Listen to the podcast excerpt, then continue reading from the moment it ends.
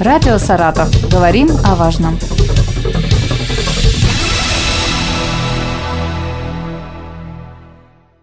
Здравствуйте, у микрофона Елена Щербакова, и сегодня отмечается День образования скорой помощи в России. У нас в гостях Юрий Резник, заместитель главного врача по оперативной работе Саратовской областной станции скорой медицинской помощи.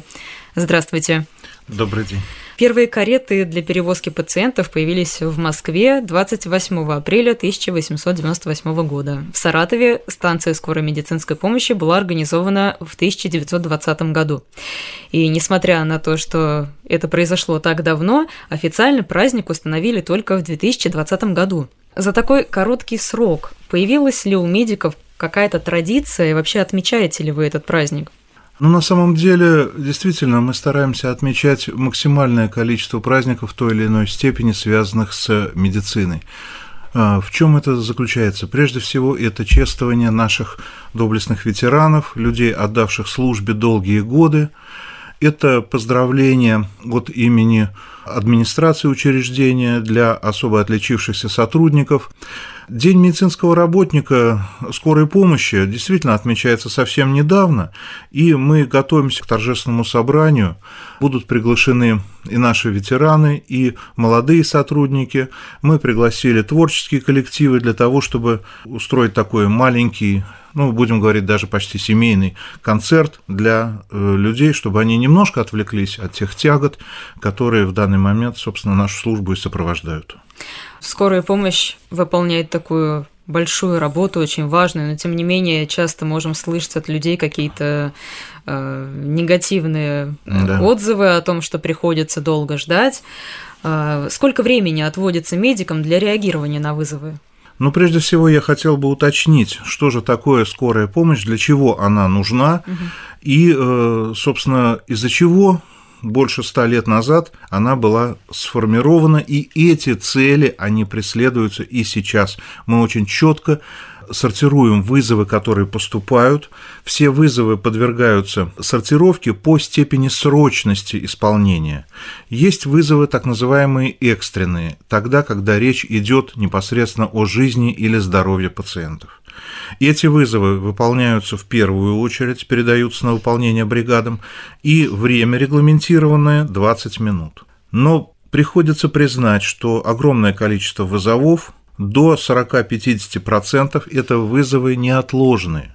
Те вызовы, регламент которым это 2 часа прибытия бригады, но нужно понимать, что эти вызовы люди могут либо в порядке самой взаимопомощи оказать, себе необходимую первую медицинскую помощь, либо обратиться в амбулаторно-поликлиническое звено, это поликлиники, травмпункты, это те учреждения, которые созданы именно для лечения больных, контроля этого лечения и, если это необходимо, коррекция. Угу, Понятно. То, то есть нужно понимать, в каком случае к кому обращаться. Совершенно верно, совершенно справедливо.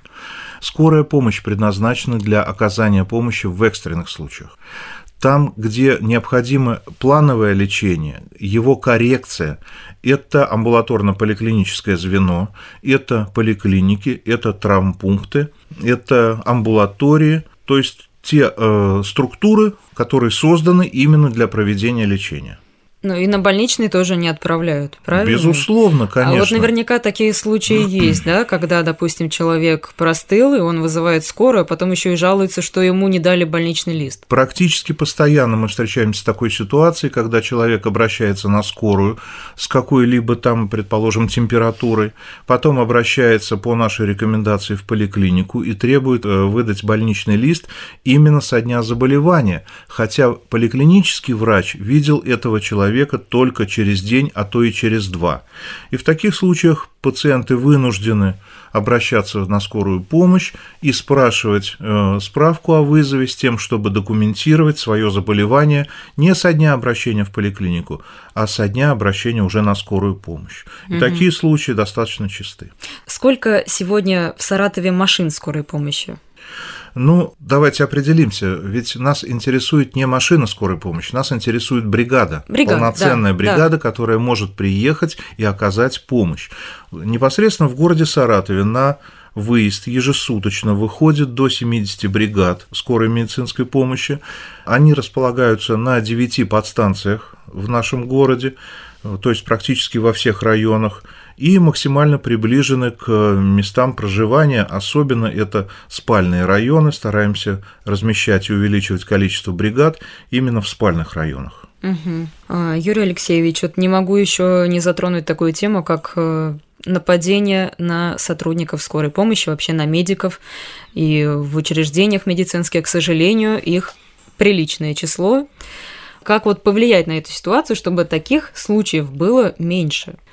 Такие случаи действительно бывают, и особенно в новогодние праздники и после новогодних праздников мы отметили значительный рост таких эпизодов. Но э, нужно понимать, что во всех случаях вот агрессивные люди, те, которые позволили себе в той или иной мере поднять руку на службу скорой помощи, это люди в состоянии алкогольного опьянения. Ну, в подавляющем а, большинстве, да?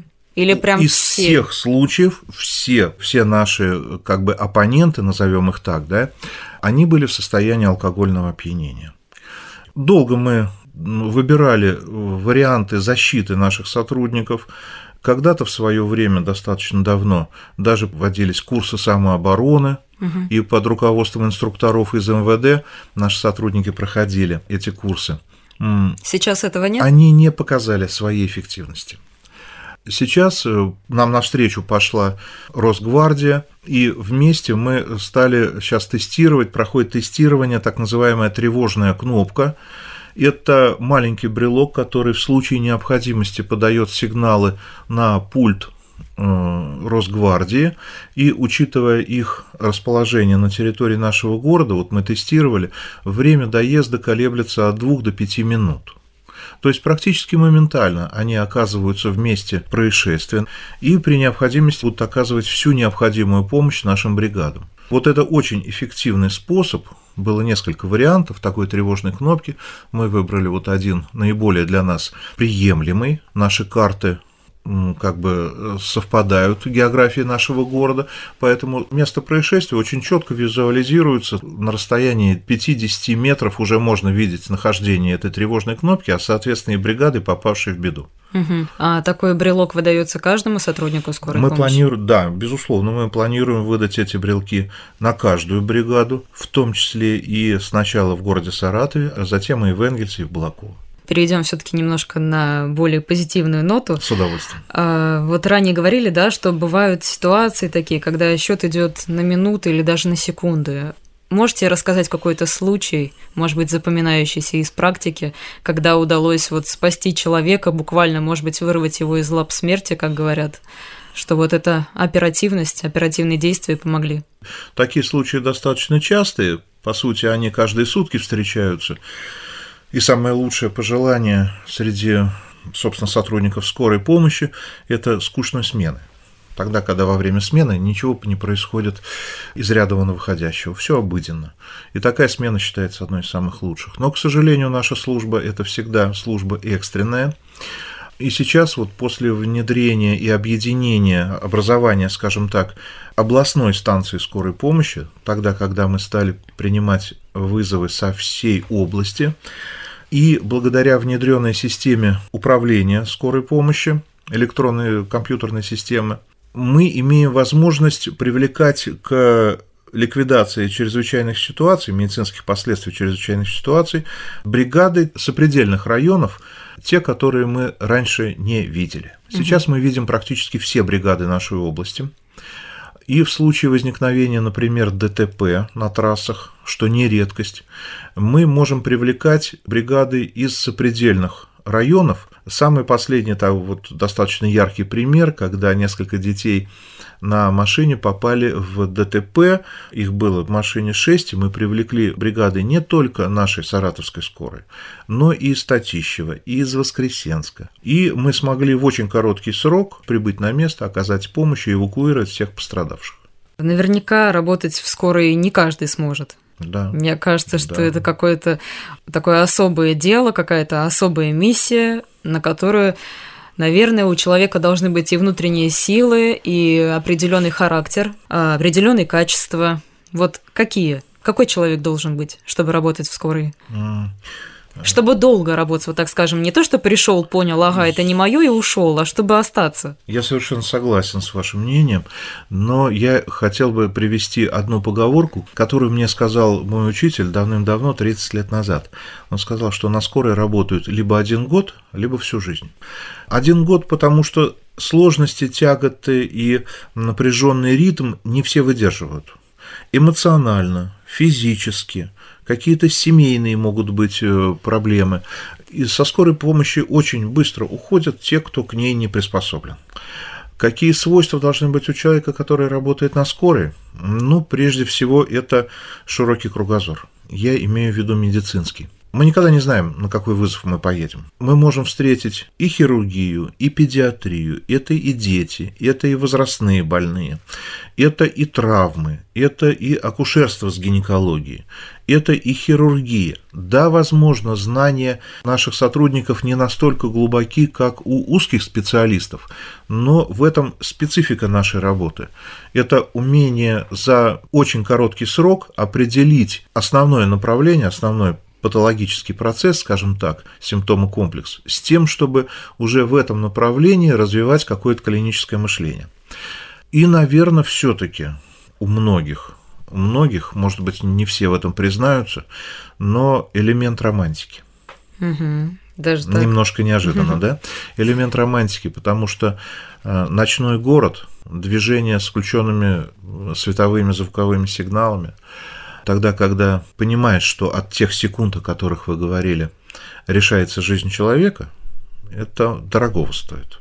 Еще и любовь к адреналину, да, вот я чувствую. Есть и адреналовая зависимость, совершенно справедливо, да. Потому что можно же выбрать скучную работу, какую-нибудь Есть простую, и адреналовая зависимость, да. Но в памяти очень часто всплывают, особенно когда, ну, например, случается отпуск, и понимаешь, что через неделю становится как-то уже скучновато, чего-то в жизни не хватает. И вспоминаешь, например... Вы такое ощущали? Постоянно. Опять же, рассветы над нашей Волгой в 4-5 утра, когда возвращаешься с адреса, когда можно уже выдохнуть, это все здорово. То есть элемент романтики не отнимешь. Мы все живые люди. Такая особая атмосфера. А, Юрий Алексеевич, а вот э, ваш путь в медицину, он с чего начался? Вот что вас привело? Ну, все началось, наверное, с семейной традиции, потому что старший брат у меня стал врачом, закончил тоже Саратский медицинский институт тогда еще, стал военным врачом, э, по его стопам пошел я, да, собственно, со школы как-то не было сомнений, куда я пойду учиться. То есть интерес в медицину, уже был, да? в медицину, да. Вот. И оно как-то так плавно переросло, а после окончания медучилища пошел на скорую фельдшером, также во время учебы в институте пошел работать э, фельдшером на скорую помощь. То есть это достаточно давно, уже практически 35 лет. Никогда не сомневались в выборе профессии, что правильный выбор сделали, неправильный? В горячах после каких-то ситуаций, да, такая мысль мелькала. Но и понимал, вспоминал свой отпуск и понимал, что все равно я вернусь на скорую, и без этого жить нельзя. Что это уже не просто профессия, да, вот уже это образ целая жизни. жизнь. Нет, это образ да. жизни.